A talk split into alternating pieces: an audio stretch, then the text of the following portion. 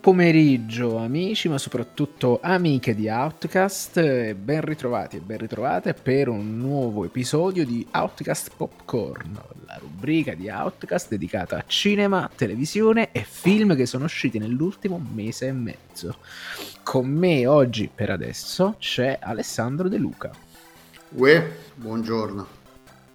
Allora, uh, queste, questo periodo di pausa è stato drammatico sotto, sotto un certo punto di vista, perché personalmente abbiamo una scaletta che non finisce mai. Cioè, è veramente interessante. Io ho dovuto a un certo punto, per gestire questa roba, perché ha detto no, non me ne viene di fare i monologhi, ho detto no, iniziamo a reimpastarli, iniziamo a rigirarci questa cosa, perché è, è, è drammatico. Cioè, a me ha fatto piacere. Il problema è che diciamo, tendenzialmente eviterei questi momenti in cui per mesi non esce un cazzo e poi per tre settimane c'è tutto quello che non è uscito nei tre mesi precedenti. Cioè, anche perché poi, boh, è triste, mi affanna. Però fortunatamente è tutta roba che si recupera agilmente sulle piattaforme e infatti il primo film di cui andiamo a parlare oggi è Glass Onion, che Delio hai visto anche tu tra l'altro. Ho visto anch'io, ho visto anch'io.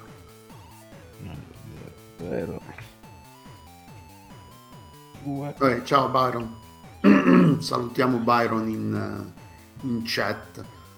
Ciao, benvenuto. E allora, uh, Glassonion cos'è? Glassonion è in pratica il sequel diretto di Knives Out, il film di Ryan Johnson uscito ormai penso quattro anni fa, in pre-pandemia, insomma, uh, che trattava le vicende di uh, questo detective privato molto british per certi punti di vista, a parte perché è interpretato da Daniel Craig, ma diciamo come posa, come movenza, ricorda tantissimo molto da vicino Poirot e infatti uh, Ryan Johnson non ha negato che tra le sue fonti di ispirazione ci sono i gialli classici alla Who Do It, insomma, quindi con l'impostazione molto british alla Agatha Christie, che consiste nel mettere un investigatore privato professionista in una circostanza, tra virgolette, spiacevole, tutti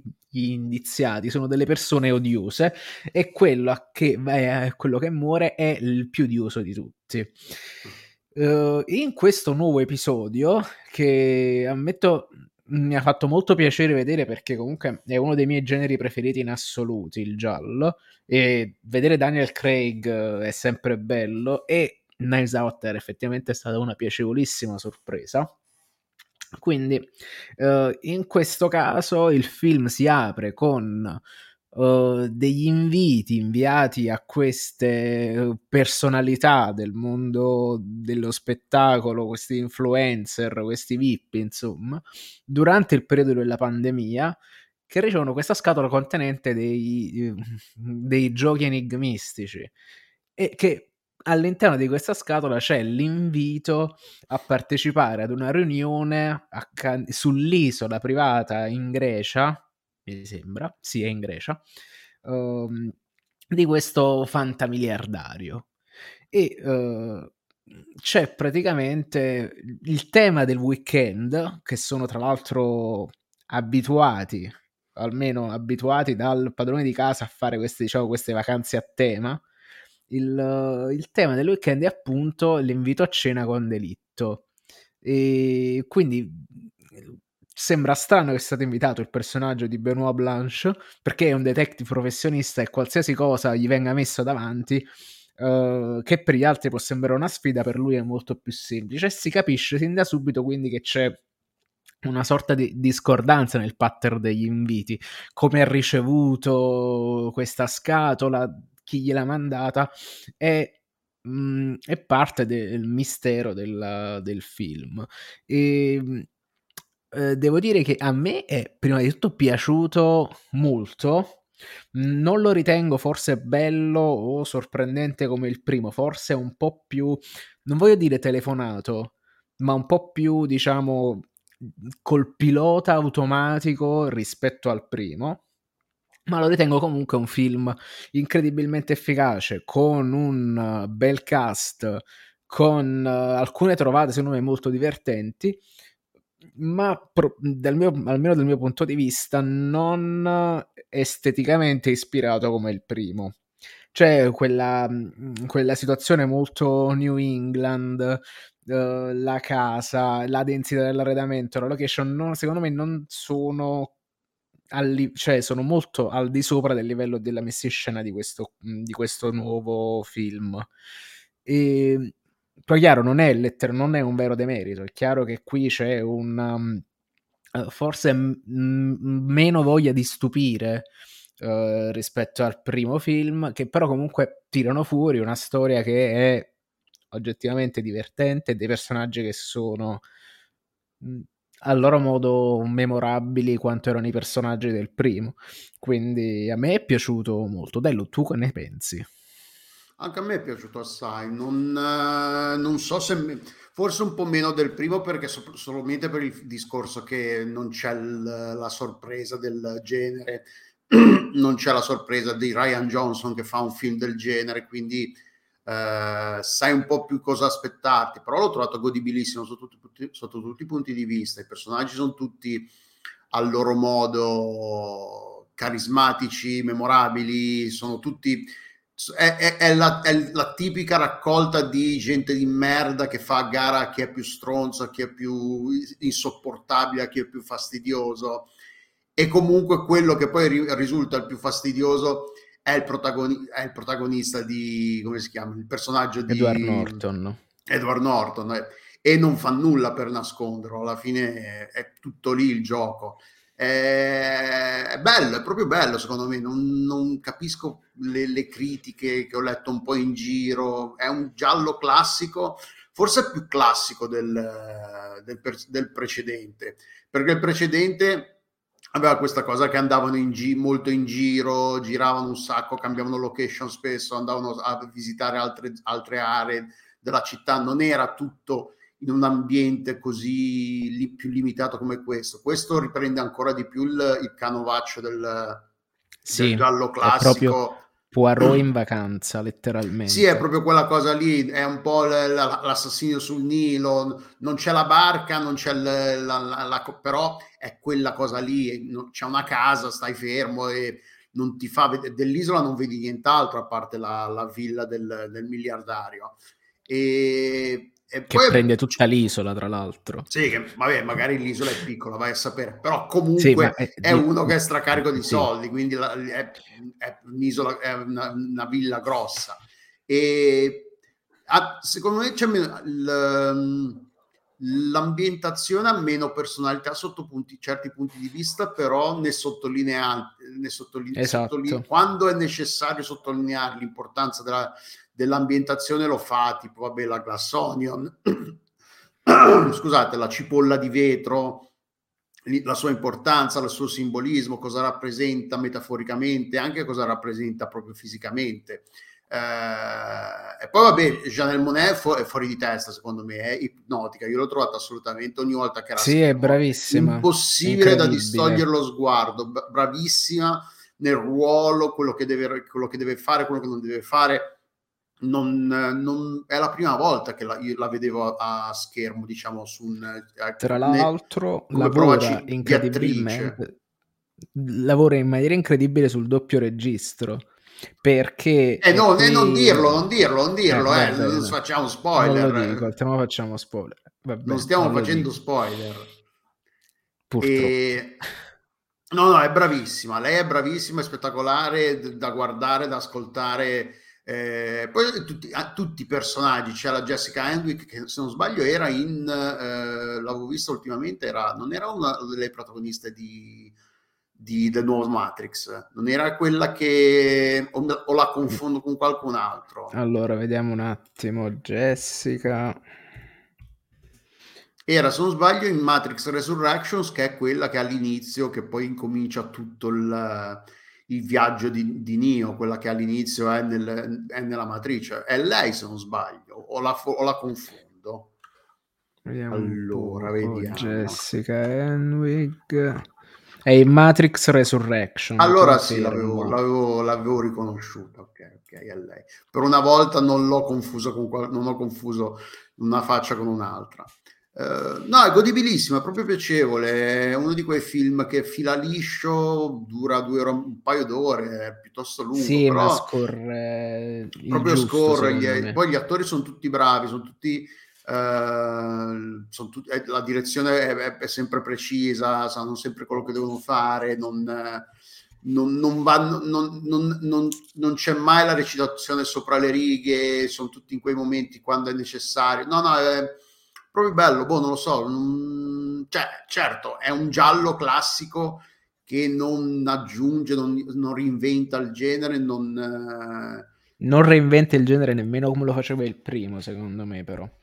ma no, ma alla fine neanche il primo reinventava il genere, il, il, il primo eh, lo riportava però... in auge, lo riportava un po' in auge il primo faceva una serie di giochetti col montaggio e soprattutto con uh, quello che letteralmente succedeva con l'omicidio, che portava tutto a fare un giro che uh, ti confondeva tantissimo, perché tu all'inizio vedi una vicenda di cui sai già in teoria chi è il colpevole e sostanzialmente sembra di vedere una lunga puntata, cioè l'inizio del primo film era come vedere una lunga puntata di Colombo con il colpevole, tra virgolette, che cerca di, um, di, di coprire le sue tracce. Se non che poi si scopre che il colpevole non è chi credeva di essere. Quindi, secondo me, giocava tantissimo su questa serie di uh, uh, di mi nascondo perché penso di essere colpevole, cioè utilizzava, diciamo, invertiva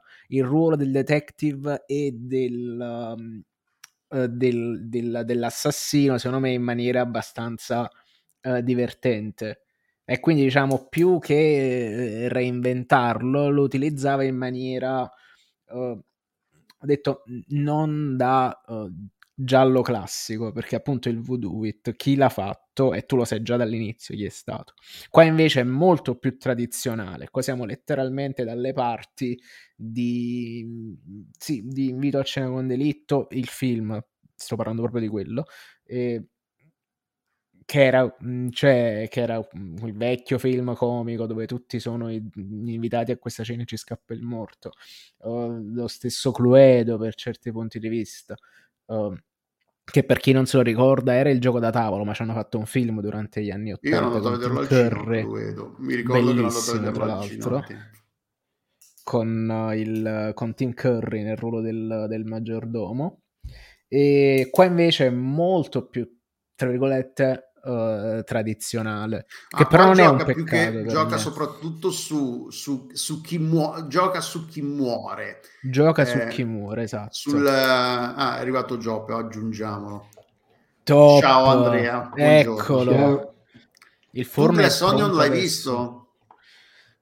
No, non Glass Onion non l'hai visto, quindi non, ok. Non... No, io sono qua per parlare di due cose sole.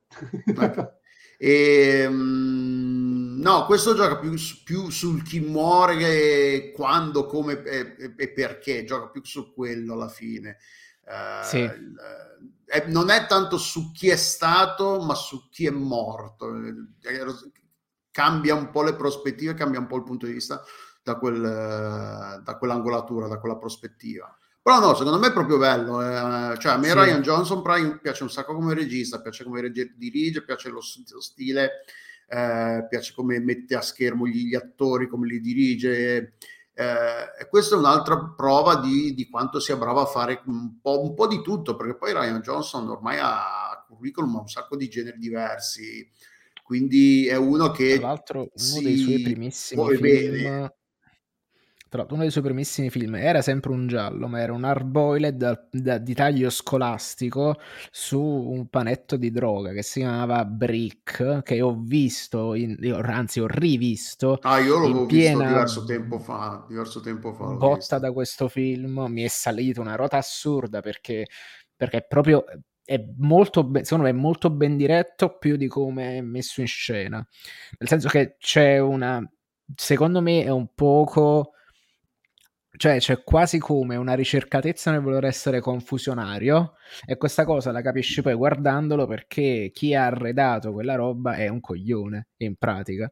Che è, tra l'altro è una caratterizzazione interessante però, la, cioè, però resta il fatto che forse dal punto di vista della composizione delle inquadrature e appunto del, del eh, delle scenografie il primo sembrava più denso e più ricco. Qua si apre molto di più, si vede che hanno probabilmente più soldi perché c'è un arredamento nella, nella glass onion del titolo che è fuori di Puoi essere curioso di vedere quanto è, vero e quanto invece è blue screen che hanno riprodotto a quanto è vero della, di, quella, di tutta quell'ambientazione e quanto invece è, mm è eh, riprodotto allora, su... con la CGI in, lo, tipo la Glassonion esiste veramente quella sull'isola eh, c'è veramente no, mi sa di no, no.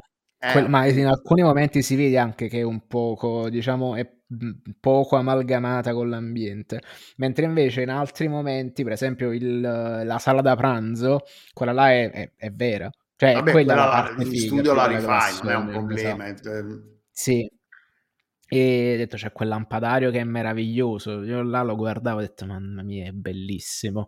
E che richiama sostanzialmente i Mondrian alternando mm, il rosso, il bianco e il, il, senza blu se non sbaglio, però in un pattern ortogon- di materiale di vetro ortogonale che è è imponente, è bellissimo. Cioè, è proprio quella roba che dice: ah, vorrei averci una sala per poterlo mettere da qualche parte, che è incredibile.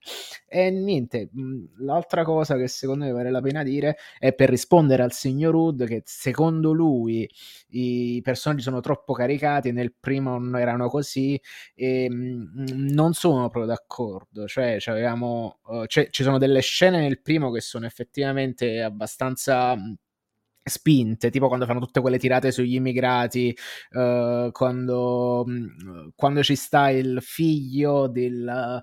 Cioè, no, quando ci sta il nipote del morto che è praticamente un attivista della destra alt-right americana, quindi cioè, er- erano caricati anche lì, secondo me. E poi c'era la protagonista che vomitava se diceva bugie, quindi c'era una caratterizzazione di questo tipo sopra le righe.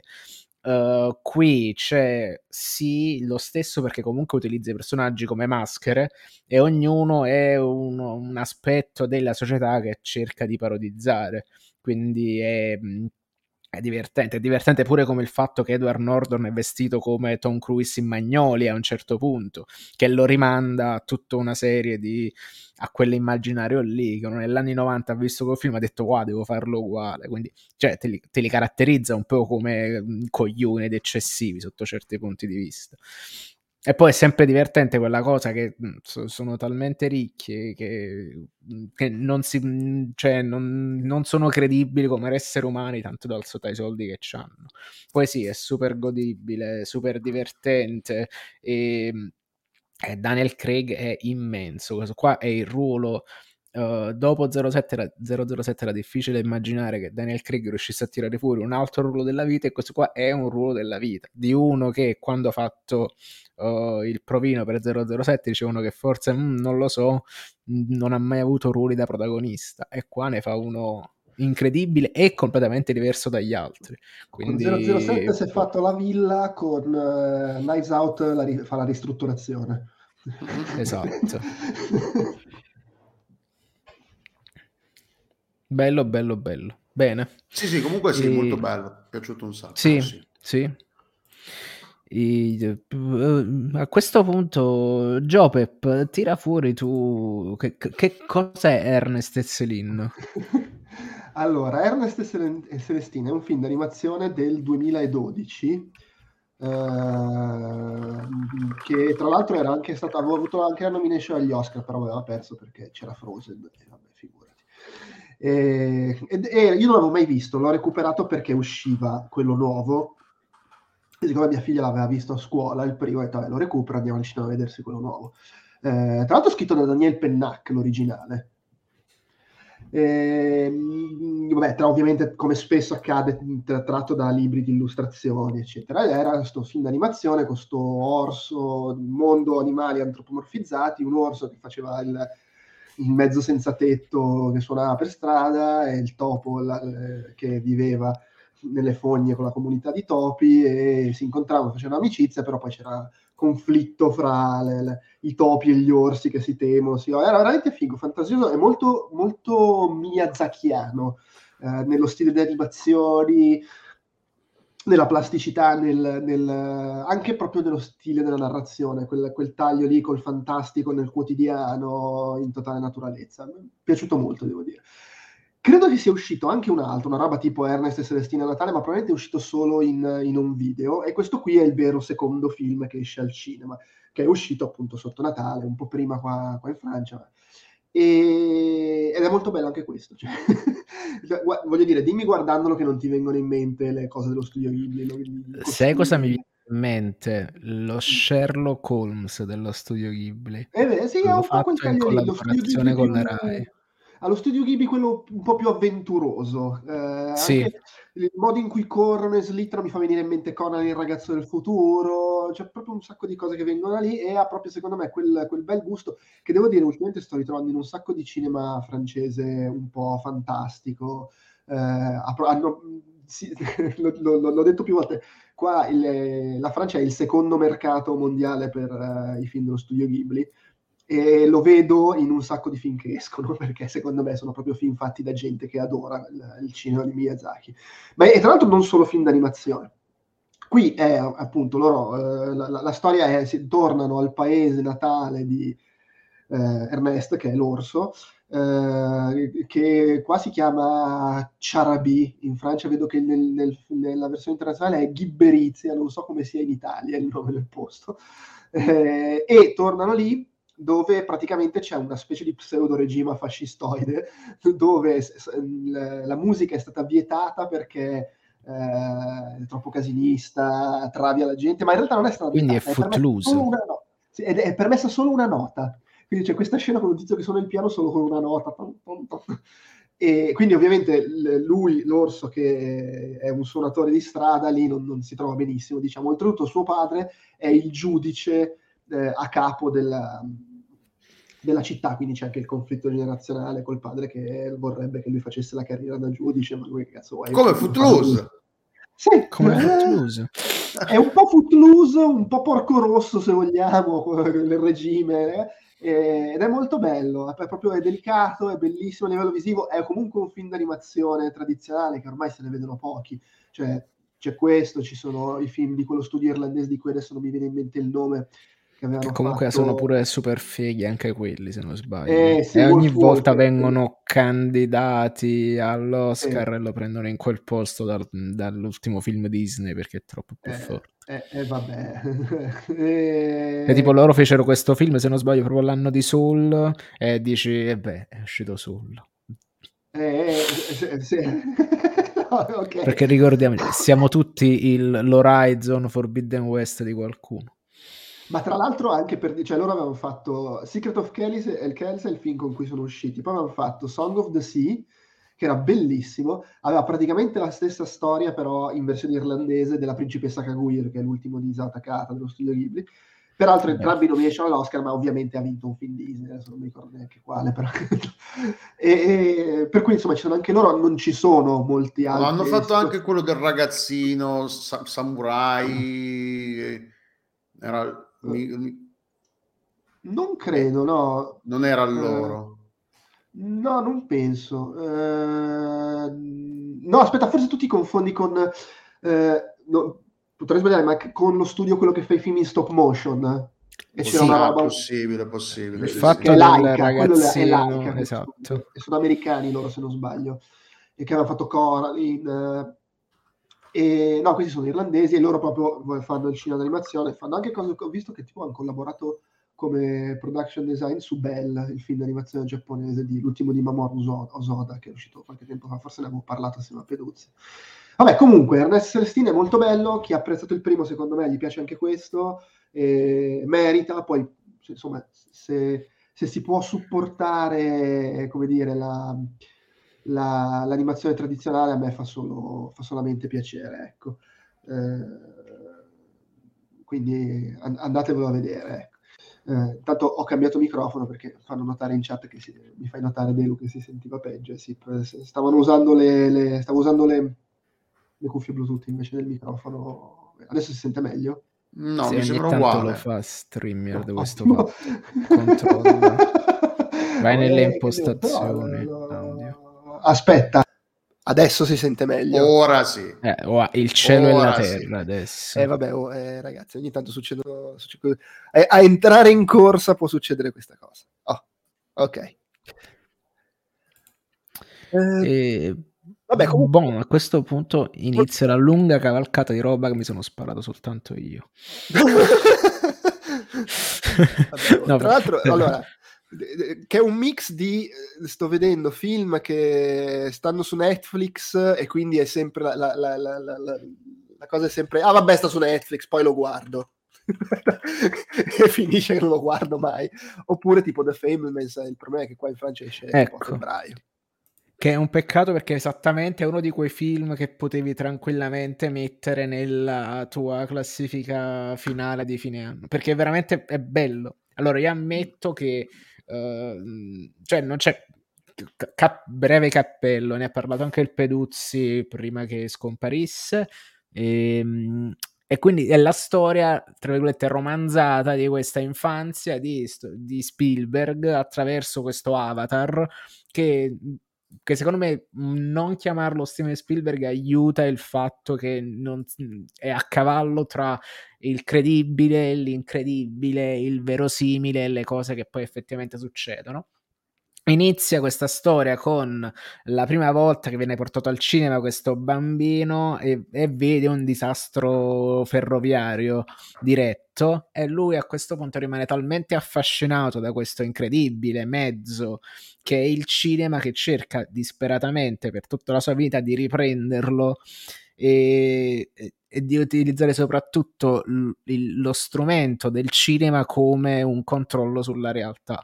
E quindi tutta la formazione del, di questo ragazzino passa attraverso eh, mi viene a dire quasi diversi momenti del, no, diversi formati di pellicola e video.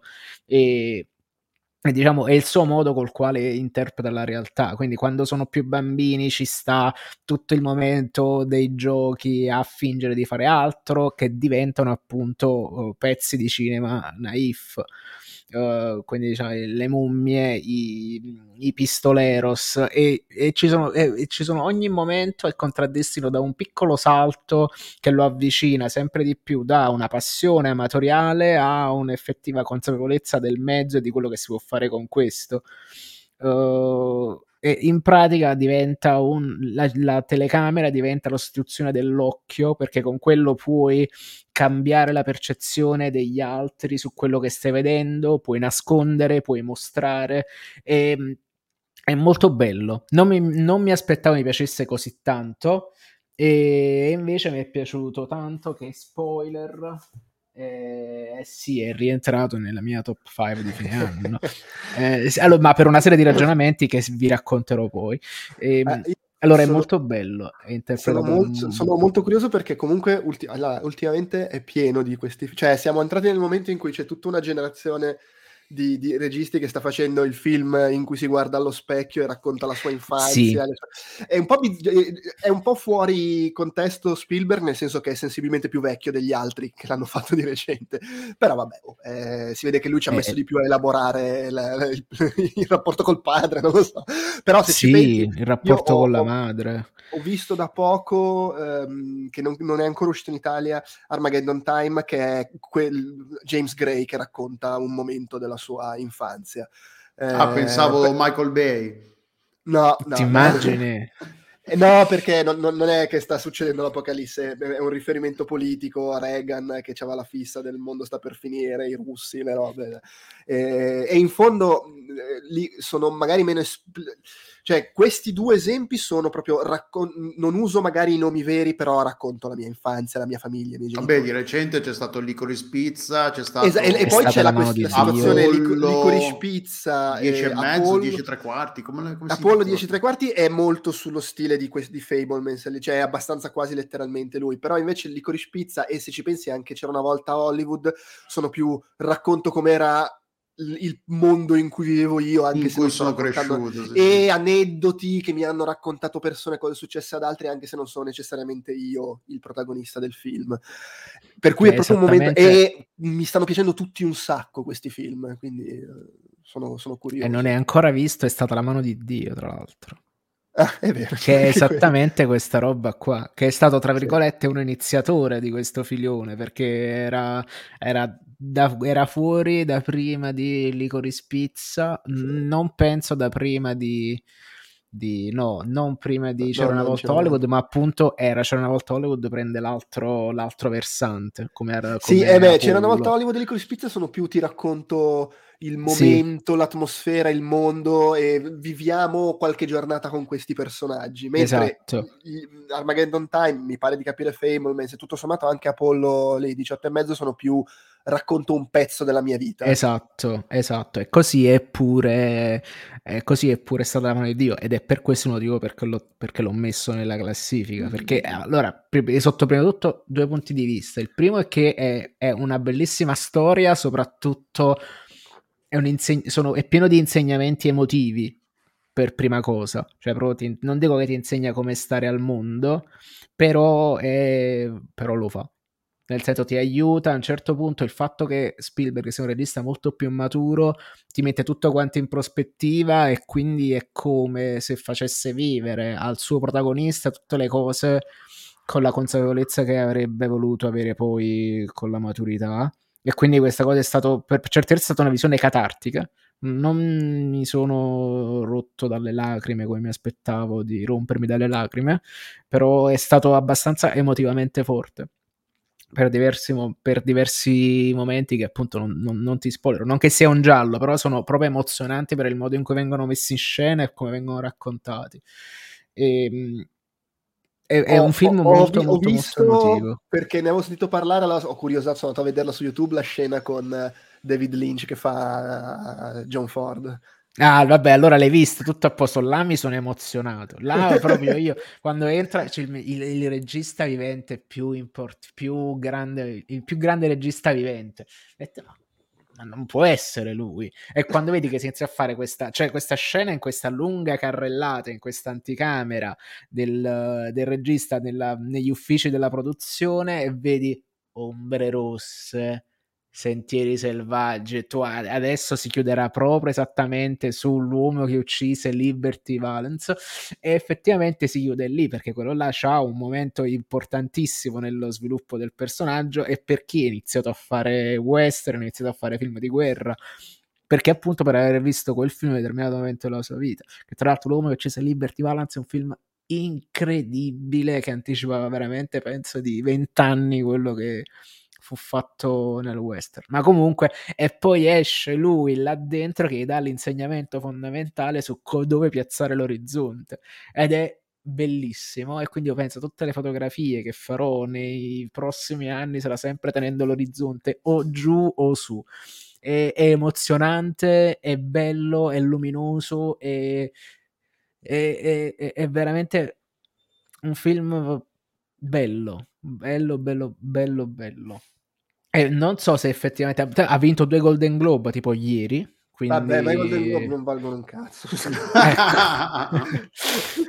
ma I come Golden non te li presentano ogni volta come li- li- l'anticamera li- degli li- li- Oscar Ma, ma perché allora i Golden Globes eh, non sono tipo gli Oscar che sono votati da migliaia di persone, sono votati da questa associazione di, ma- di, di criptomafiosi della Hollywood Associated Foreign Press Press, si chiama la Hollywood. Foreign Press, cioè la, la Ah. stampa straniera a Hollywood, eh, e che quindi Quindi uno dice, ah vabbè, è una noi." giuria ristretta, quindi magari prendono decisioni più ragionate. No, è una giuria ristretta che col prende cazzo. decisioni a cazzo di cane.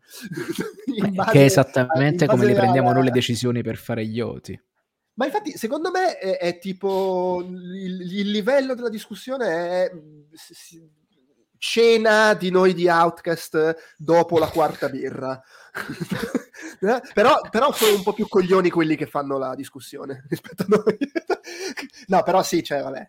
Comunque, pia- nel senso, questo non per, cioè sì, per sminuire i Golden Globe che non sono mai sminuiti abbastanza, però mi fa comunque piacere vedere, non lo so, gli attori di Everything Everywhere All at Once felicissimi per la vittoria, per carità.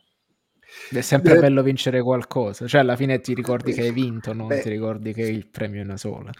Invece poi quando sei, uh, oddio, com'è che si chiama? Che, che uh... Il piccolo shorty. Esatto, però aspetta, voglio, voglio, che adesso mi fa piacere di, di, dire il nome giusto che mi spiace, insomma. eh, ah, Dio, che, no, perché poi è tipo, lo, lo, lo pronuncio sicuramente, Jonathan Kekwan che visibile, cioè questo è uno che ha fatto tipo tre ruoli da, da ragazzino e poi ha continuato a lavorare nel cinema, ma non ha come attore shorty, ruoli, improvvisamente l'hanno data e poi basta. Sì, sì. Poi l'hanno sì, sì no, ha continuato a lavorare, però non come attore nel, nel, nel cinema. Adesso è ritornato. Vabbè, che è meglio, secondo me, perché gli attori eh, si vabbè. bruciano, mentre eh, invece eh, chiedilo a lui se è meglio. Se... No, infatti. Volevo solo dire un'ultima cosa su Fableman. La scena con David Lynch che fa John Ford, io ho il problema che mi fa venire in mente le, le scene con David Lynch in Lui, la serie di Louis C.K., che faceva il sì. produttore con cui lui andava a parlare per farsi spiegare come doveva comportarsi da ospite di talk show, che erano bellissime, solo che a me viene in mente quello. E quindi mi, mi smitizza un attimo la cosa, però vabbè. Eh, Quindi dai, dai, è bello, cosa... andatelo a vedere e soprattutto si apre con uh, Spielberg che parla in camera e dice chiaramente una lettera d'amore alla mia famiglia e al cinema. Ed effettivamente sono entrambi i due temi che camminano a braccetto e non ci sta mai uno che supera l'altro. Ed è molto interessante. Cioè c'è Spielberg che vi ringrazio non capiterà mai più nella vita che succeda quindi vi conviene andare a, a, a farlo adesso ecco. qua esce il 22 febbraio eh, eh, qua a Genova purtroppo è uscito, però al cinema dove vado di solito non, era, non, non, l'hanno passato in lingua originale, quindi ho detto salto, non lo voglio eh, vedere vabbè, doppiato. Quindi sì, aspetterò sì. che sia disponibile per l'affitto sulle solite piattaforme. T- tanto ci poi... metterà un mese, ormai i tempi sono quelli. Sì, infatti, no, no. Sì, infatti. per cose tipo Avatar che se lo tengono un po' in sala perché continua ad andarci la gente. Vogliamo dirlo, vogliamo dirlo, cazzo, che, non ne, abbiamo, che ne abbiamo parlato prima di Natale. Cioè, eh, Avatar non gliene frega più niente a nessuno di Avatar. Sarà un flop. Ed è un già milione e 700 miliardi, eh, un miliardo e 700 milioni di, sì, di eh. box office ed senza la perché poi Cameron ha spiegato che lui aveva detto deve diventare uno dei maggiori incassi della storia per, per uh, andare in attivo. Dice: Io non so chi abbia deciso che devono essere 2 miliardi, ma non l'avevo detto io. Detto, no. a quanto pare è serenissimamente già in pari e, e sì, attivo, è serenissimamente già in pari attivo, senza la Cina, cioè il fatto di senza sì, la cioè, Cina è capito? impressionante. È il mondo perché ha fatto, è, adesso è tipo il quarto incasso della storia, se non sbaglio, con la Cina praticamente chiusa per il lockdown e, ed è pure andato un po' sotto le aspettative negli Stati Uniti. Per cui dire, noi europei abbiamo tenuto in, abbiamo fatto il tifo per uh, James Cameron e, sì.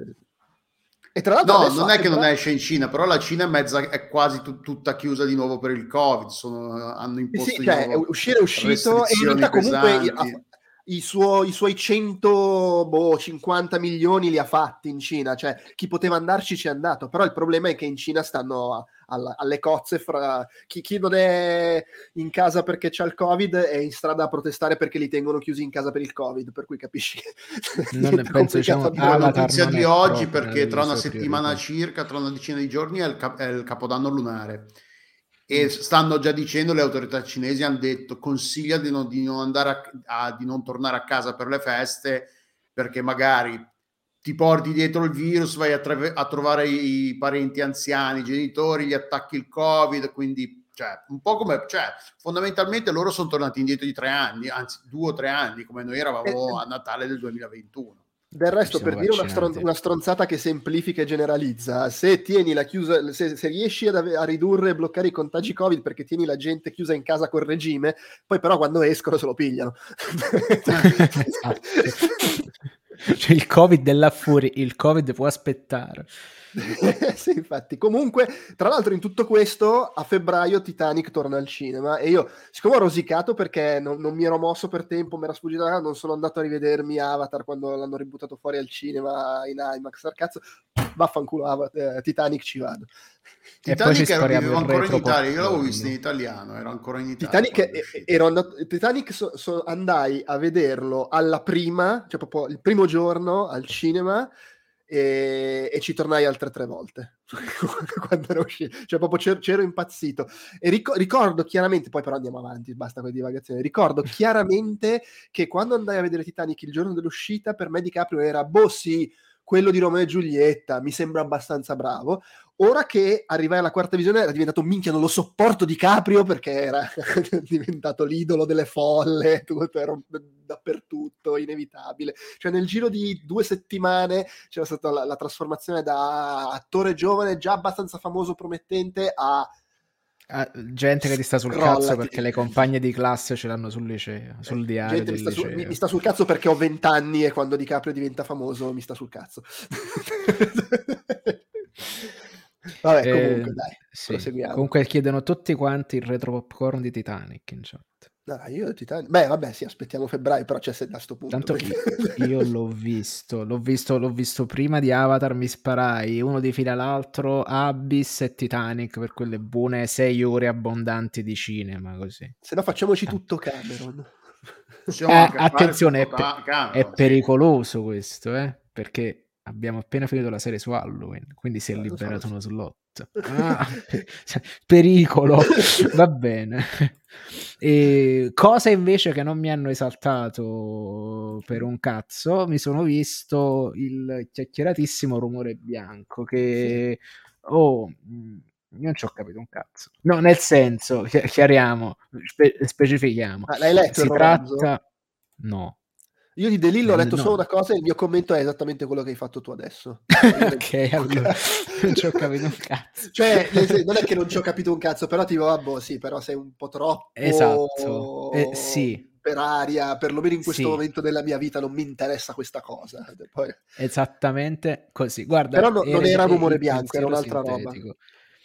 E allora, già per, per, fare un minimo di contesto, Don DeLillo è uno dei grandi romanzieri americani eh sì. dell'ultima generazione, uh, cioè penso di essere lui, uh, Philip Roth, insomma sta gente super... Beh, insomma, uh, super ultima figa, generazione, ormai c'ha... Eh, sono tutti diverso. quanti mille anni pure loro. È del 36, figa, c'ha 90 anni.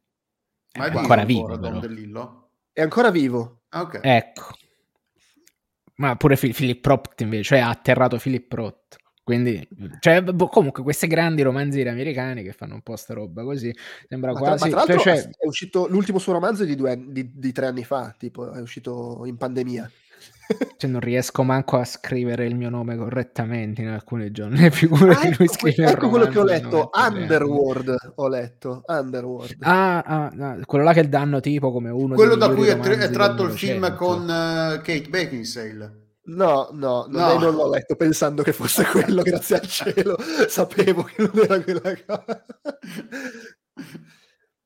Ti immagino, oh, ma quando escono i vampiri? Comunque, la storia di Rumore Bianco è in pratica questa uh, borghesissima famiglia mm, provi- nella mm, provincia americana cent- centrale, no, penso sia più tipo California, comunque insomma vicino all'università perché Adam Driver interpreta un professore universitario di studi sul nazismo, eh, è un nazistologo in pratica e mm, e, e, quindi costantemente ha fatto questa uh, riscrittura, in, cioè più che riscrittura, questa forte teoria sulla, uh, sulla caratterizzazione di Hitler, sul carattere di Hitler, sulla persona di Hitler e c'ha un corso universitario che gli sta, cioè cucito a memoria su di lui, pur non sapendo niente di tedesco, che è un dettaglio che sembra trascurabile, ma probabilmente non lo è. E, e praticamente è, è sposato per la quarta volta con Greta Gerwig e hanno tipo questa famiglia allargata, incrociata a due a due, tipo c'è un figlio del suo matrimonio, due figli dal matrimonio di lei e un altro figlio del loro matrimonio e sostanzialmente vivono un momento, tra virgolette, di crisi uh, esistenziale in uh, concomitanza di questo evento catastrofico che mette, uh, in, che mette in discussione tutto, che ad occhio è una chiara parodia del Covid, perché per un incidente ferroviario uh, viene, uh, si diffonde questa nube tossica e E questa nube tossica appunto è raccontata quasi come il Covid, perché ci sono tipo le notizie eh, discordanti, ci sta una Beh, sintomatologia no, se, se, confusa. parte dal eh. romanzo è sicuramente una roba del... È chiaro che della, non è il romanzo, si, però si è stato fa l'inverno post-atomico, comunque la paura delle, della guerra fredda, quella roba lì. Il romanzo, eh. il film no però. Cioè il film c'ha tutta no, questa sono quelle cose che in qualche modo così. diventano anche un po' esatto, esatto. rilevanti involontariamente il romanzo e il film comunque con una certa consapevolezza. Poi il film comunque ci ha messo, è, è stato sì, è, è stato riscritto la produzione. Tra l'altro, eh, è, costato e... un botto di soldi. Eh... Allora, cioè, sono tipo vent'anni che si cerca di fare sto film poi, è uno di quei romanzi che ci provano, ci provano, in tanti, ma sai che c'è? No, non, non, non è possibile. Sì, sì. Beh, Baumbach ci si è messo due anni fa comunque e l'ha girato nel, nel 2021, quindi nel senso a quel punto ce l'hai comunque nel, nel, nel DNA la pandemia dentro, poi quanto sia volutamente letterale come riferimento bisognerebbe chiederlo eh, a lui. Sì, e il fatto è che è proprio è impossibile non leggerci quello dal punto di vista letterale e poi è in fin dei conti una uh, caduta verso l'apatia e la noia perché è, allora è strano a me mi ricorda cioè mon, non avendo letto nulla di De Lillo la cosa che mi viene più vicina è Pinchon perché c'è questa sorta di personaggi che si isterizzano sempre di più e vanno a scavare a fondo di queste storie che sostanzialmente non hanno né capo né coda.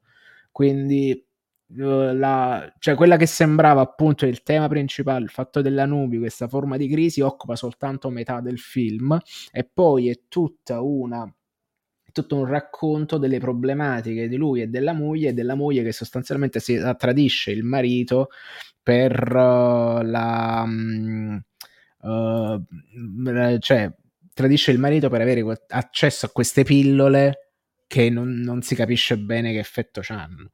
Eh, cioè è tutto molto strano, è tutto non, non, molto confuso perché alla fine tutte le, le, cose che vedi a schermo sono molto chiare e non c'è non è un film sostanzialmente difficile per le sue singole parti ma che alla fine una volta che l'hai visto dici ok mm, cioè, non, cioè è difficile tirare fuori un un filo da tutto, insomma, che magari è un io limite mio. Non so se l'hai fatto anche tu, io non l'ho visto il film, però mi è capitato di sentire il, il pod, podcast di The Ringer in cui ne parlavano e loro sono rimasti, eh, dicono che le, i primi due terzi, ok, è un bel film, e poi il, eh. la terzo terzo, la ter, l'ultima parte è quella che rompe il film diciamo che è quello che, che, che, decide se il film ti è piaciuto o no. Se apprezzi quella parte lì, allora il film tutto sommato ti è piaciuto. Se quella parte lì ti, ti lascia freddo comunque, perché poi è proprio un cambio di, dicono che è un cambio di registro sì, netto. assolutamente. Sembra un'altra storia, che poi adesso non mi ricordo è se è così Ci sono anche capitoli so... all'inizio, tra eh? l'altro. Eh? C'è proprio una divisione in capitoli. Eh, esatto, certo quindi il, ter- il, terzo, la, questa ultima parte è un po', lascia un po' di, uh, disorientati, non sai bene che, che stai, stai, guardando lo stesso film, no? E quindi a, a, quelli di The Ringer è piaciucchiato, però si rendono conto che la ter- l'ultima parte è veramente eh, disorientante e, può, e capiscono e, e per cap- comprendere però perfettamente le critiche di dice ma che è sta cazzata? Non, non, non, non capo del coda cioè.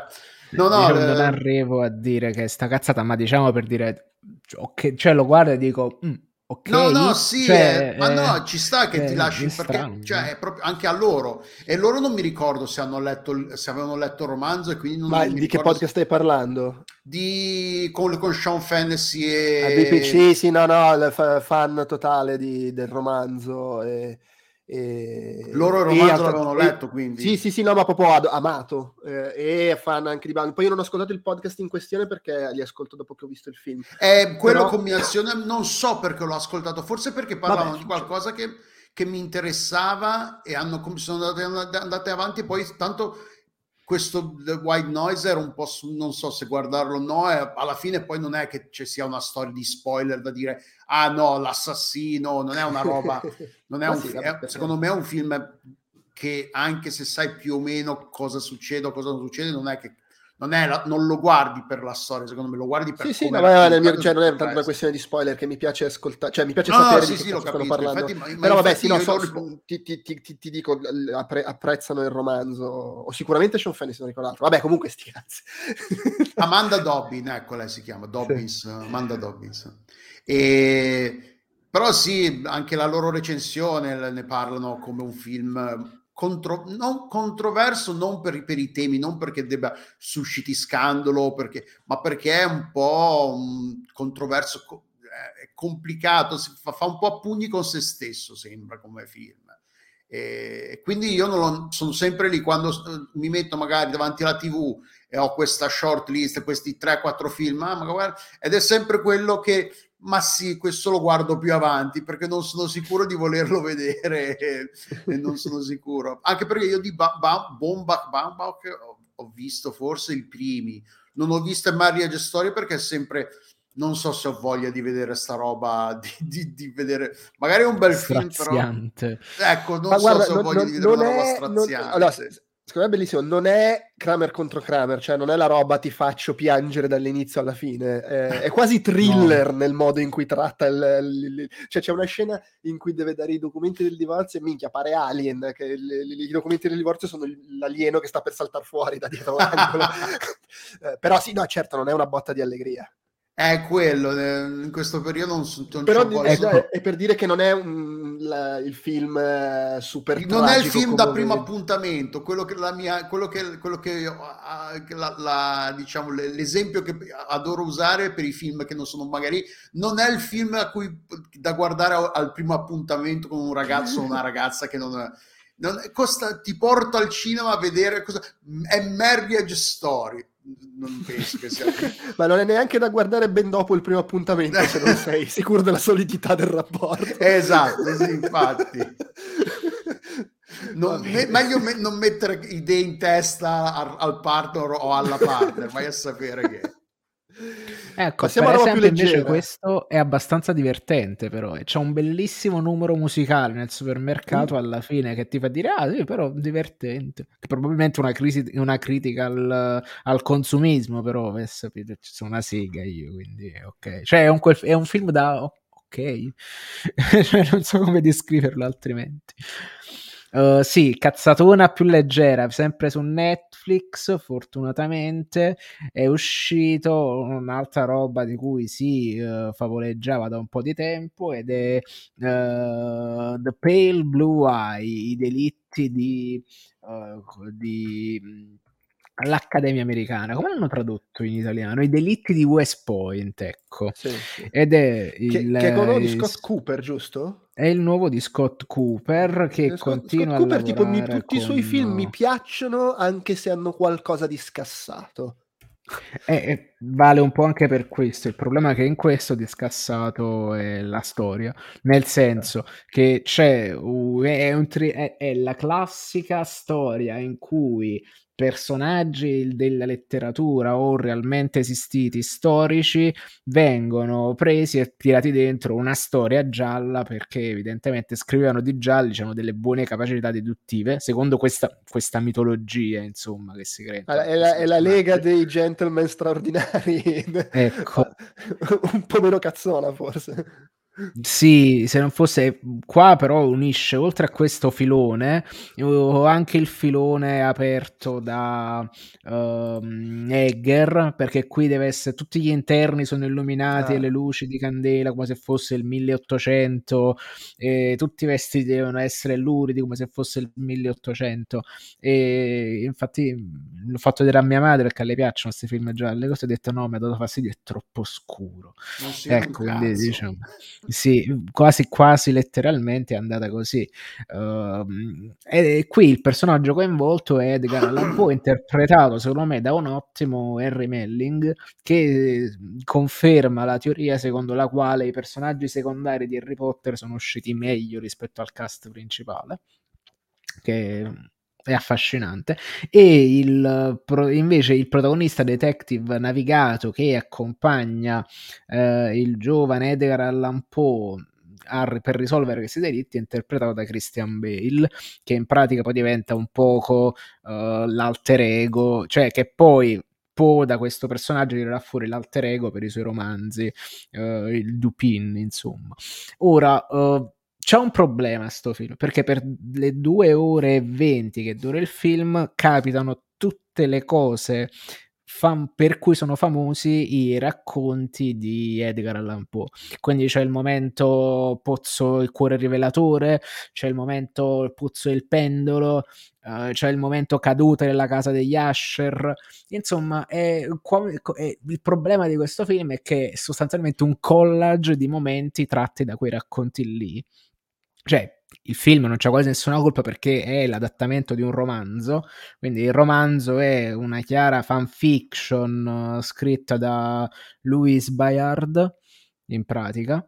E, mm, e, questo qua è il suo punto più debole perché poi il resto le interpretazioni sono buone il giallo è un poco è scemo è proprio è semplicistico e si tradisce immediatamente anche nei suoi colpi di scena finali e uh, a chi piace un certo film, un certo, cioè ha un suo gusto, ha un suo perché ed è secondo me affascinante in alcuni suoi momenti, se non fosse che poi dal punto di vista appunto dello sviluppo della vicenda gialla, thriller o della risoluzione del caso è, è molto semplicistico e un po' telefonato quindi mhmm, diciamo è carino ma non, non ce la fa a fare mhmm, cioè eh, i suoi personaggi il suo regista sono troppo più grandi della storia che racconta. Quindi un po' si guarda per quello perché è molto buono uh, dall'altro però dici un po' pure una palla al cazzo ecco.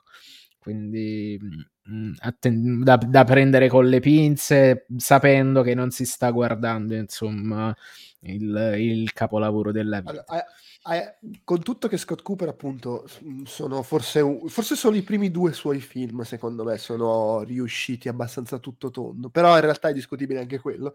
Hai, hai, hai sostanzialmente fatto la descrizione buona per il 90% dei casi in cui un regista che mi piace ha fatto una roba su Netflix.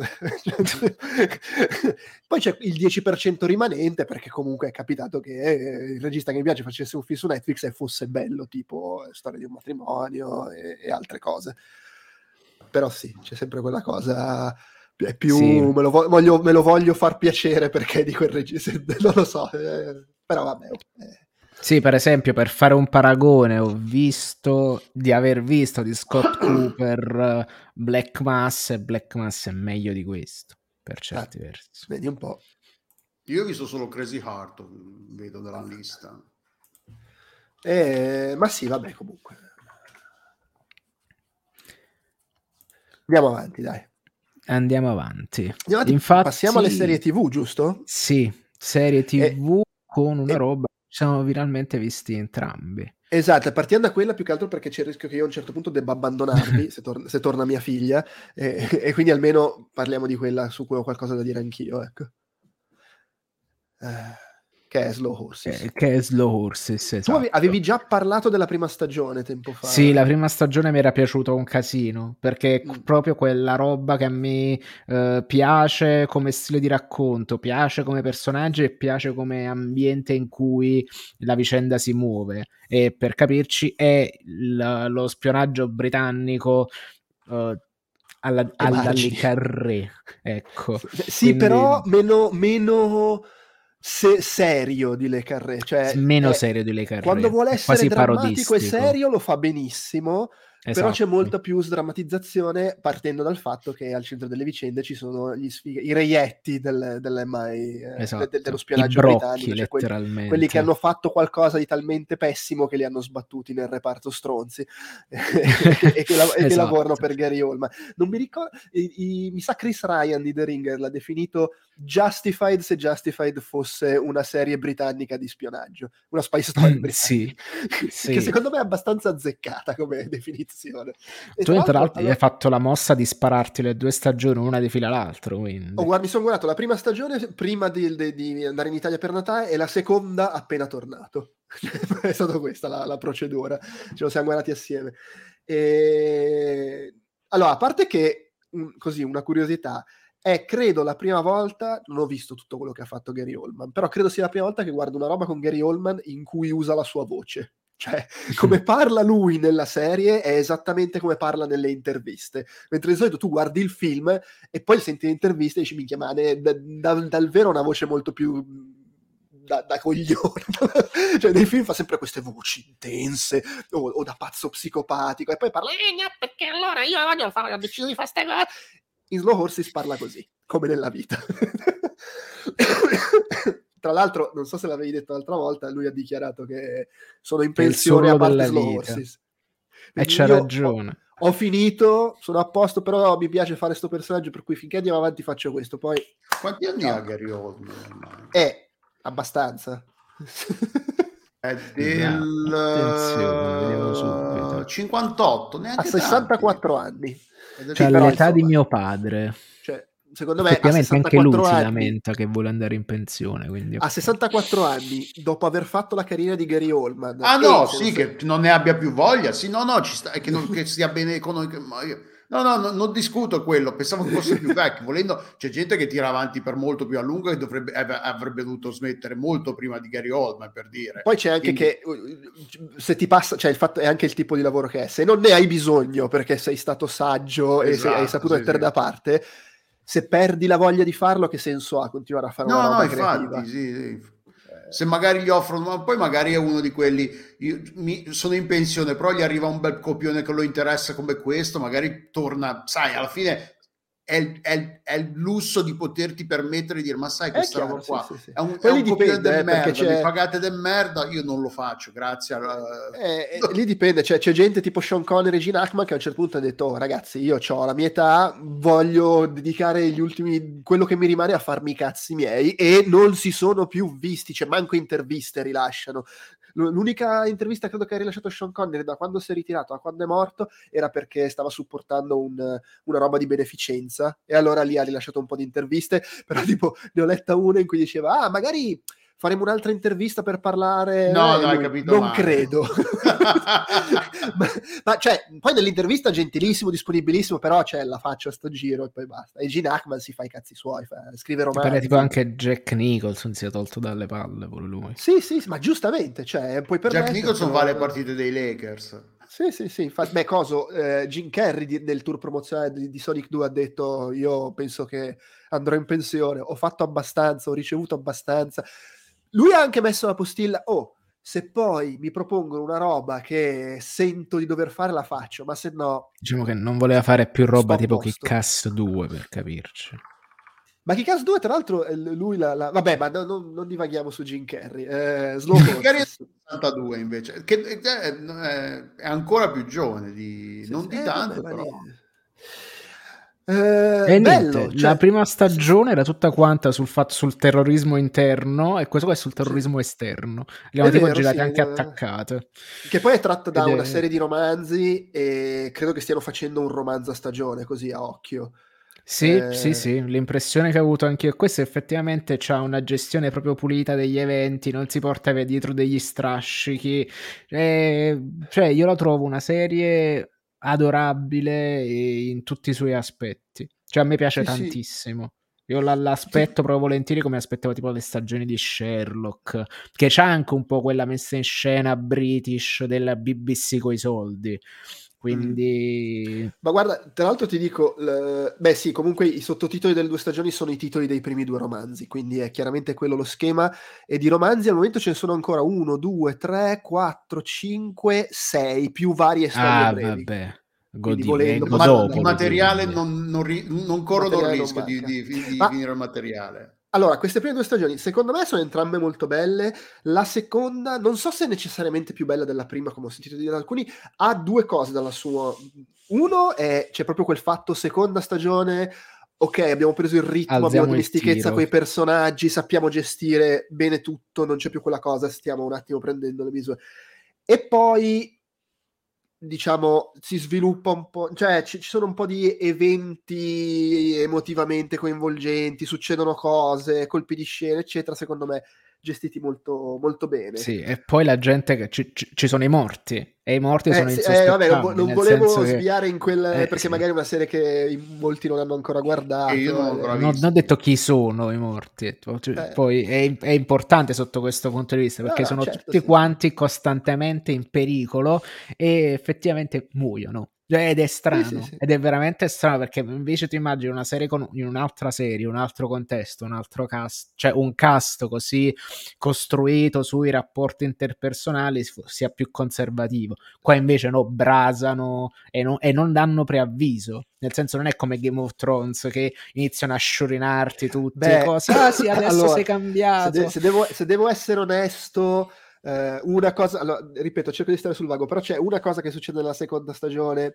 Uh, sì, che un po' te diciamo, lo magari non te l'aspetti perché non ti aspetti che sia il tipo di serie in cui succede quella cosa, però, però dall'altro lato se doveva succedere quella cosa, doveva succedere a quel personaggio per, il, per l'arco che stava avendo, per come era costruito. Sì. C'è un po' quel, quel, quella. Però vabbè, lì è anche. Ho visto 50.000 serie basate su t'ammazzo un personaggio ogni 8 puntate, quindi so come funziona.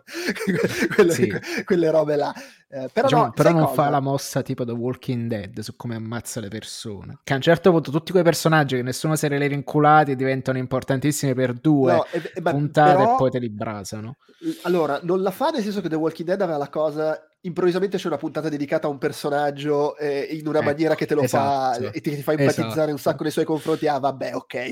Eh, però in realtà comunque le, le, cose brutte succedono ai personaggi che hanno quel genere di arco, cioè i personaggi ti fanno simpatizzare per loro, probabilmente finiranno perlomeno all'ospedale.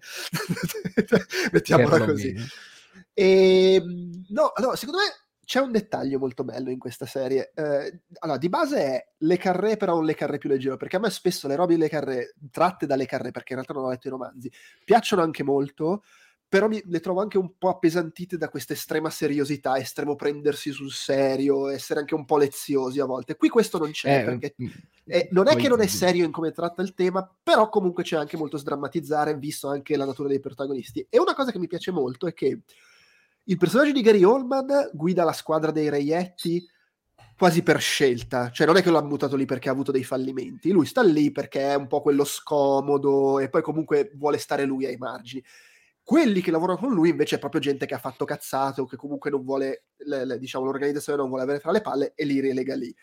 E questa cosa, secondo me, viene, fatta in mani- viene gestita in maniera elegante perché non succede quella cosa del sono i reietti, ma in realtà sono bravissimi e risolvono tutti no, i casi che non riescono a fare. Sono dei reietti e sono anche scarsi spesso. Sì, sono, sono, bravi perché comunque hanno questo o quel talento e soprattutto sono gestiti da uno che sa quello che fa e questo aiuta. Ma comunque fanno tutti un sacco di cazzate che li mettono sì. in guai spesso enormi.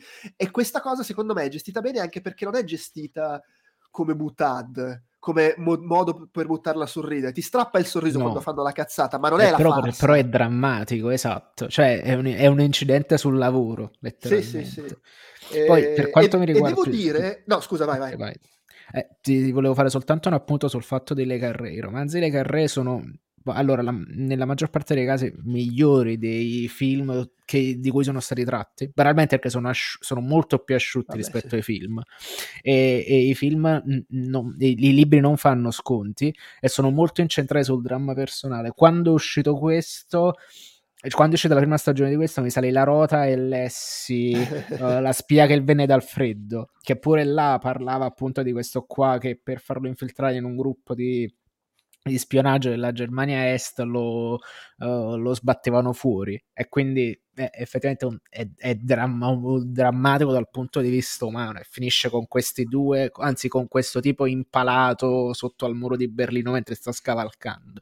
E per certi versi me lo ricordano di più rispetto ai film, cioè questa serie di più rispetto ai film perché perché i, i personaggi parlano di più E co- mm. come parlano i personaggi dei, galeri, dei libri, così parlano i personaggi dei, uh, dei, della serie uh, nella serie, appunto. Cioè c'è quel sì, no, tipo di racconto dei personaggi. Ecco. No, non vorrei essere frainteso, nel senso, per dire, la tamburina l'ho adorato, la serie con eh. Florence Pugh, mi è piaciuto, ovvio, per restare sul tema Gary Oldman trovo bellissimo la talpa, anche quell'altro esatto, con Philip Perché sono molto più incentrati sui personaggi che funzionano in quel modo. Lo stesso Sarto di Panama è un bel film. Sì, eh, que- quello però mi ha dato un po' più fastidio perché l'ho trovato un po' troppo, eh, non so come dire... Farsesco anche, un po' sopra le eh, righe. No, a livello proprio quanto te la meni, a livello estetico, eh ma proprio mai indisposto. Però vabbè, quello magari è anche un problema mio. Però questo è un taglio diverso, mi piace anche vedere una spy story con un taglio un po' diverso. Tra l'altro, nota,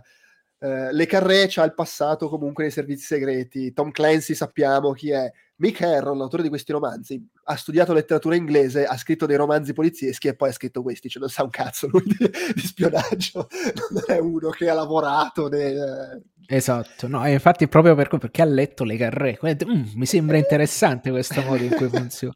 E infatti lui è il George, eh, Gary Cooper qua è il George Smiley Marcio. Volendo, sì, sì, sì, sì. C'era un'altra cosa che volevo dire, ma adesso mi si è aperto un buco nel cervello. Eh, e quindi basta, è passata. E la... Ah no, ecco sì, sai cosa? La trovo anche una serie molto onesta in come è costruita, con i suoi colpi di scena e le sue cose, nel senso che non, non bara.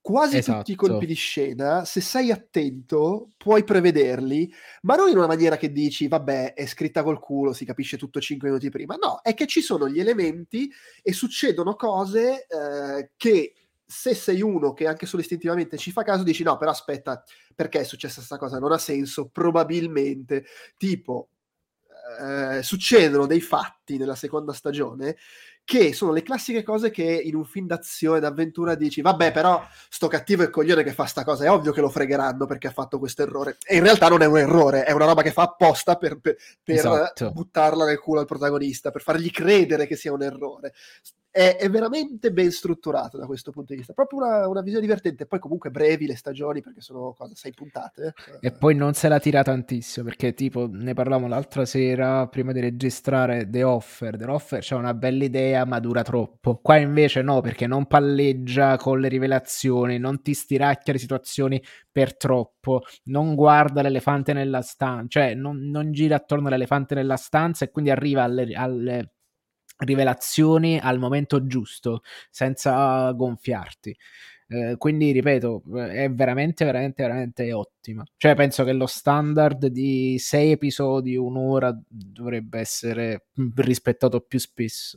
Sì, sì. Tra l'altro, credo che stiano perché questa stagione, l'hanno, la prima stagione l'hanno praticamente girata assieme, cioè le sì. prime due stagioni, poi puoi considerarle prima seconda stagione o prima seconda parte. Perché cosa? Gary Oldman nelle interviste dice prima e seconda parte, ma secondo me perché siccome le hanno girate assieme, lui è convinto che sia così.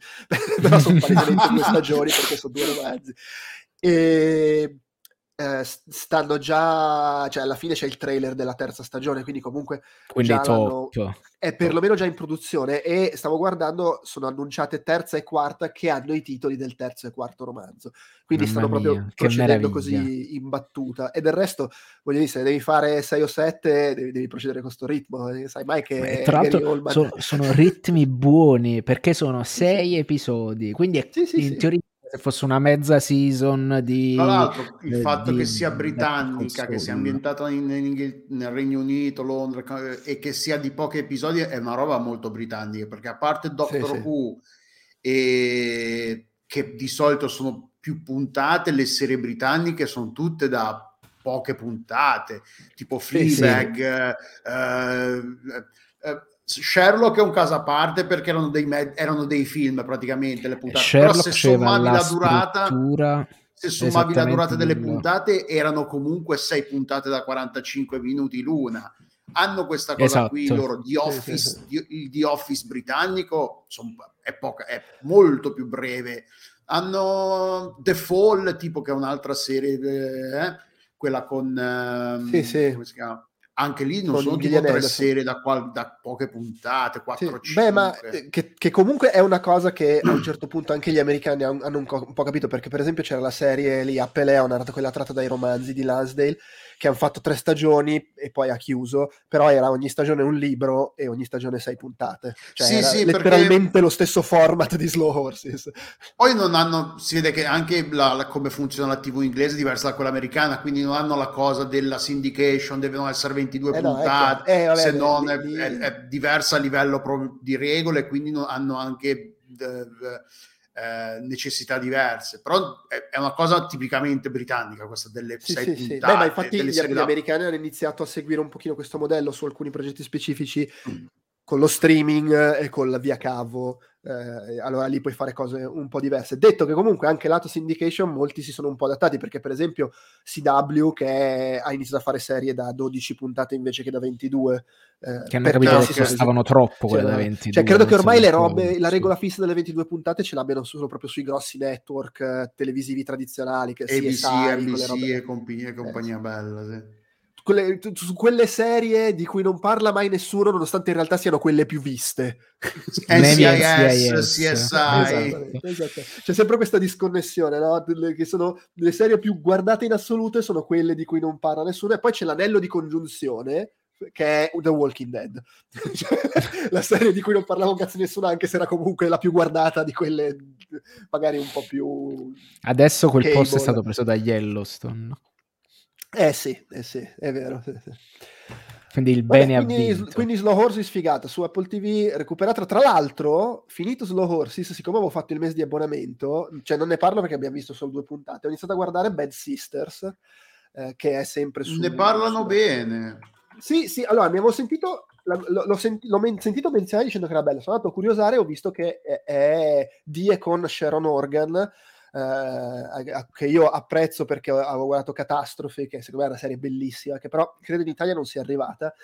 E, e quindi mi ha incuriosito, devo dire, le prime due puntate sono molto, molto intriganti, per cui lo segnalo magari di dare un'occhiata anche a quello. Eh, è, è è un po', sembra un po' il eh, Big Little Lies britannico, quindi molto più caustico e con l'umorismo molto più sferzante e cattivo. Però vabbè.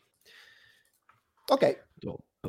Io a questo punto chiuderei con due robine giuste giuste italiane perché anzi più che italiane è più corretto dire che La vita bugiarda degli adulti è una serie gloriosamente napoletana, tanto per cambiare. Quindi ecco, è il momento terrone, abbiamo parlato dei britannici, adesso possiamo parlare di Napoli. Ecco.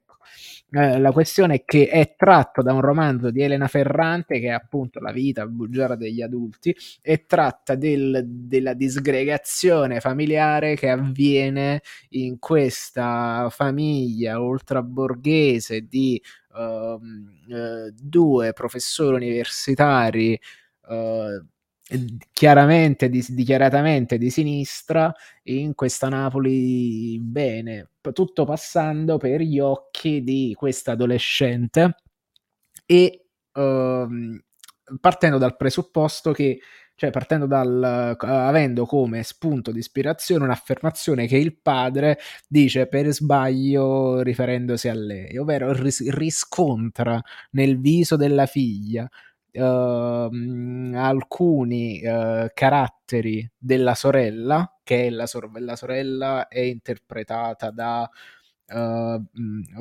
oddio ehm, eh, un attimo solo.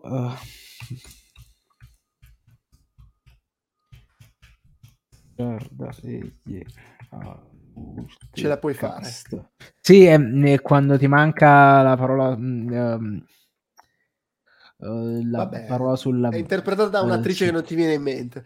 Sì, eh, no, però è l'attrice che è Valeria Golino, ecco. Ah, ok. Ah, sì, tra Ecco, l'altro sì, esatto. Sì, sì, tra l'altro li vedi a fianco e sono, incre- sono spaventosamente sì, hanno fatto una scelta di cast che secondo me è ottima. E, mm, e quindi con, la con questa rivelazione eh, la protagonista inizia a essere incredibilmente curiosa di quella che è questa figura che stava sostanzialmente messa ai margini della famiglia.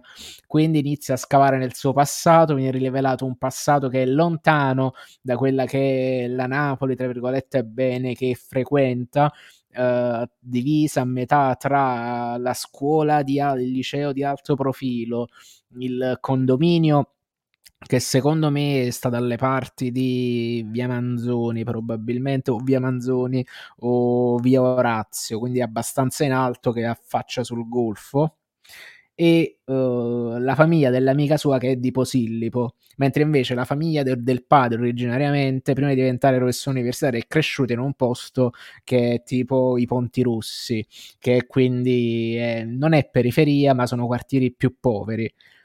E esce fuori, al, fuori allo scoperto, esce fuori allo scoperto tutti quelli che sono i non detti della famiglia e tutte quelle che sono appunto le men- più che le menzogne sono le famose bugie bianche o quelle che vengono portate, vengono fatte per nascondere um, alcuni aspetti del passato uh, delle persone. E secondo me è una serie molto bella, è italiana, però secondo me è, è diretta bene, ha un'ottima scenografia, una colonna sonora incredibile.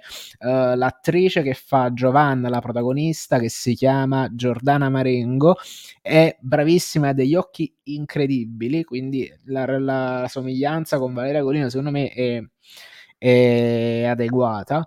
Um, il padre di, di, Giovanna e il fratello del, di Valeria Golina è appunto Alessandro Preziosi, che penso non facevi il napoletano da una vita ed è strabravo anche lui, che sembra appunto una scelta stronza perché quello là che quando faceva le fiction per Rai o per Mediaset ci stava sul cazzo perché era il bello, qua fa un personaggio ambiguo, sfaccettato, molto credibile e è bello è che viene presentato inizialmente come più come antagonista, come una forma uh, paterna, molto paternalista. A un certo punto comunque si rivela per quello che è, per le sue complessità, per le sue anche frustrazioni appunto di convivere con un passato che è, tra virgolette, scomodo per, uh, per un professore. Quindi è, è bello, è una serie veramente uh, bella, i personaggi sono incredibili. Mm, mm, parlandone con mia sorella, diceva che forse la città di Napoli esce un po' poco. Ed è vero, se, se lo affianchiamo all'amica geniale, ma L'amica geniale è, è, è un'epopea, è un, è un periodrama che si prende un sacco di tempi, racconta i personaggi secondari con maggior profondità perché hai il tempo per farlo. Qua invece, essendo tratta una serie tratta da un romanzo che è unico, su alcuni momenti è più compatta e, e questo può essere sia un pregio che un difetto perché le caratterizzazioni dei personaggi sono così belle che tu ne vorresti sapere di più tantissimo di più, vorresti entrare molto di più nelle vicende dei personaggi e nell'affresco narrativo che tira fuori, che per la cronaca è la Napoli degli anni 90. Uh, um, è ben caratterizzato dal punto di vista della moda, dal punto di vista musicale. Ci stanno gli Alma Megretta, ci stanno i 99 Post.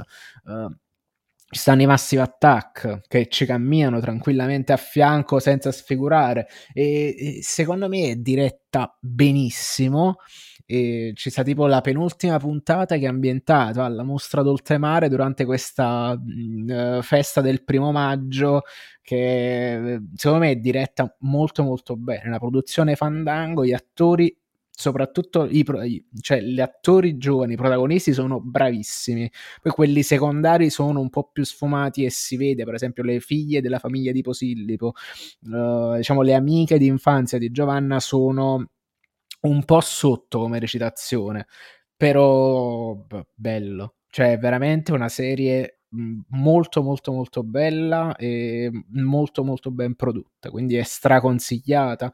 Non è pesantemente napoletana se non proprio nel come, come non lo è nessuna delle produzioni di, de, diciamo delle cose scritte da, uh, da Elena Ferrante però appunto tutta questa napoletan- napoletanità esce nel personaggio di Vittoria interpretata da appunto da Valeria Golino che tira fuori tutta la napoletanità che non aveva tipo in, uh, in uh, Rayman. Quindi mm, top. Cioè a me è veramente piaciuta tantissimo.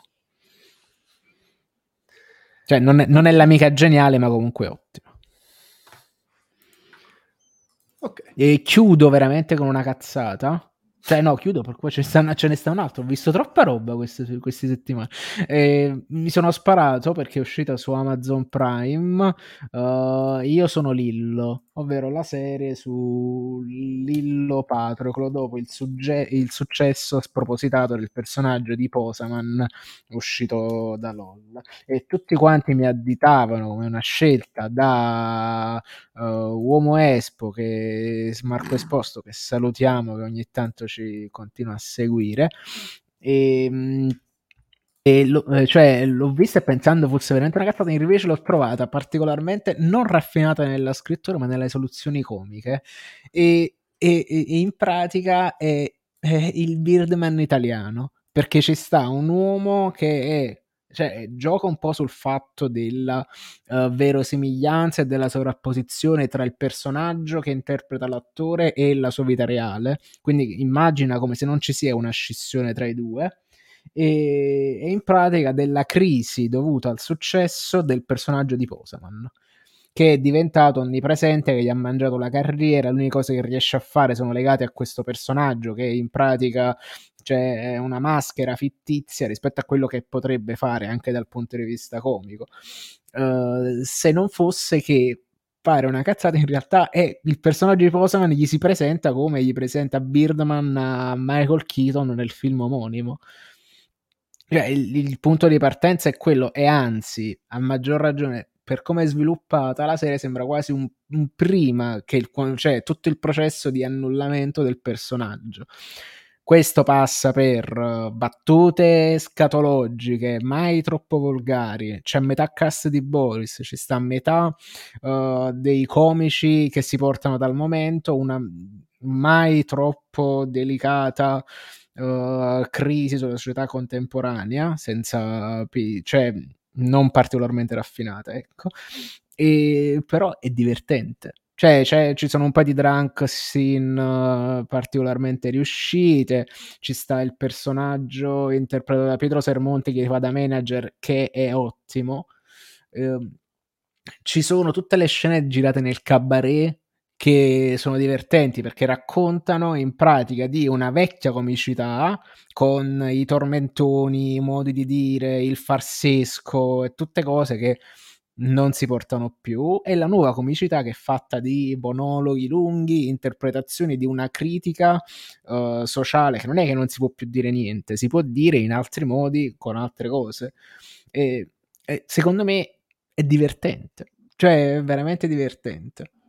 E poi sì, detto, ci sono un po' di battute che sono sceme, cioè non, non aspettatevi chissà uh, che alto livello di intrattenimento, però è, è veramente, cioè fa, era legittimo aspettarsi molto di meno, mentre invece funziona, funziona, è divertente e fa ridere. Cioè, penso queste siano le uniche cose che mi riescono a far ridere, le battute stupide. Quindi, quindi cioè, da qui ad altri dieci anni per quanto mi riguarda. E, mh, mm, concludo per davvero stavolta perché l'altra L'altra cosa che ho visto è stata uh, sono il finale di White Lotus, che nel frattempo è diventata un fenomeno uh, mondiale anche in Italia. A parte che poi viene da ridere perché esattamente l'anno scorso stavamo dicendo ah figata alla fine uh, questa White Lotus interessante però eccetera eccetera eh, mi viene da dire che purtroppo la seconda stagione non è per niente a livello della prima e secondo me evidenzia una debolezza dal punto di vista dello scrittore di sapersi reinventare o saper restare nei margini della trama che ha stabilito. Quindi, um, quindi in pratica è tutto quanto al prima tutto, la prima cosa che fa è rompere l'unità di tempo e di luogo perché inizia a spostare il personaggio che tra l'altro anche lei ha vinto un Golden Globe se non sbaglio eh, il personaggio di Tonia se non sbaglio si chiama ma, la madre di Stifler. Dai, lo l'avevi vista ieri tu hai Jennifer Coolidge. Esatto Jennifer Coolidge prende e lo sposta lontano dal, dall'albergo e rompendo appunto quel, quel, quel meccanismo che era la base del primo, diciamo, quello stare tutti quanti chiusi nello stesso posto.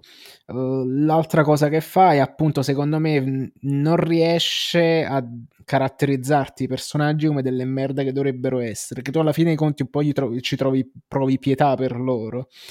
Uh, il personaggio della Coolidge, in fin dei conti, è tragico e patetico, ma per essere, pur essendo tragico e patetico, comunque non è esente da colpe per dire la stessa cosa per i due super ricchi che poi portano la trama di scambismo. Uh, uh, cioè è troppo, troppo, troppo. Um, um, cioè, perdono, qui, mentre nel primo c'era appunto una sorta di uh, anche di cattiveria nel raccontare i, i conflitti sociali tra, eh, tra appunto tra, tra, classi. Qua è troppo uh, fa, qua eh, qua uh, perdona troppo i suoi protagonisti. Cioè, alla fine li rende tutti quanti abbastanza fallibili, un po' patetici e non li castiga in pratica. Lo stesso personaggio, mentre nella prima c'era il personaggio del concierge dell'hotel che era appunto abusivo e maniacale, qua ci hanno messo la Sabrina impacciatore, che è comunque un personaggio che fa tenerezza. Mentre invece è comunque una persona che abusa della sua posizione di potere per uh, mantenere appunto vicina la persona che, che, con la quale ha un interesse emotivo oppure vorrebbe fare, banalmente vorrebbe farsi. Che fosse stato un uomo l'avremmo detto ah sto stronzo eccetera. Mentre invece la Sabrina in braccia e impacciatura vestita di rosa ah com'è carina sei la mia preferita cioè e quindi c'è una sorta di, uh, di falso ideologico alla base di tutto che ma questo qua è soltanto una delle cose i personaggi sono meno efficaci rispetto alla prima le situazioni sono meno divertenti rispetto alla prima non c'è, non c'è ferocia non c'è rabbia e è veramente molto debole rispetto a quanto era legittimo aspettarsi. Però appunto qua si dimostra che appunto White non è poi chissà tutta sta roba di showrunner ecco. Mike White Mm, parole pesantissime, io non so cosa dire perché non l'ho ancora guardata. Magari avremo una sessione in cui ti convinco come convinco Peduzzi che non, è, che non hai ragione. No, eh, guarda, provaci e poi... Sì, no, ma sicuramente la guarderò. vedremo, vedremo. Abbiamo finito? E... Sì, abbiamo, abbiamo finito. Ce, la, ce l'abbiamo fatta. Ce l'abbiamo con fatta. Con che sollievo lo dici? Ah sì, ma mi sono, mi, mi sono, visto l'impossibile in queste due settimane quando abbiamo stabilito la scaletta. Hai fatto bene, cioè, avevi voglia, hai fatto bene. Sì, sì. Va bene, dai, allora ci si ribecca la prossima settimana, eh, che tra l'altro sarà in uscita Babylon, quindi magari ne parlerà un po' Peduzzi, che credo l'abbia già visto in anteprima. Eh... Sì, perché in Italia esce esattamente settimana esce mercoledì 24. Esce mercoledì prossimo, però vabbè, registreremo che è appena uscito, quindi suppongo che non l'avremo ancora visto, a parte Peduzzi. Eh, e insomma, ci sono un paio di altre cose. Di qualcosa avremo da chiacchierare. E niente, per oggi è tutto. Grazie, saluti a chi ci ha seguiti. Ah, e sabato registrate il primo podcast a fumetti della, dell'anno, sabato pomeriggio. Sabato registrate il primo podcast a fumetti dell'anno. Va bene. Ciao. Ciao.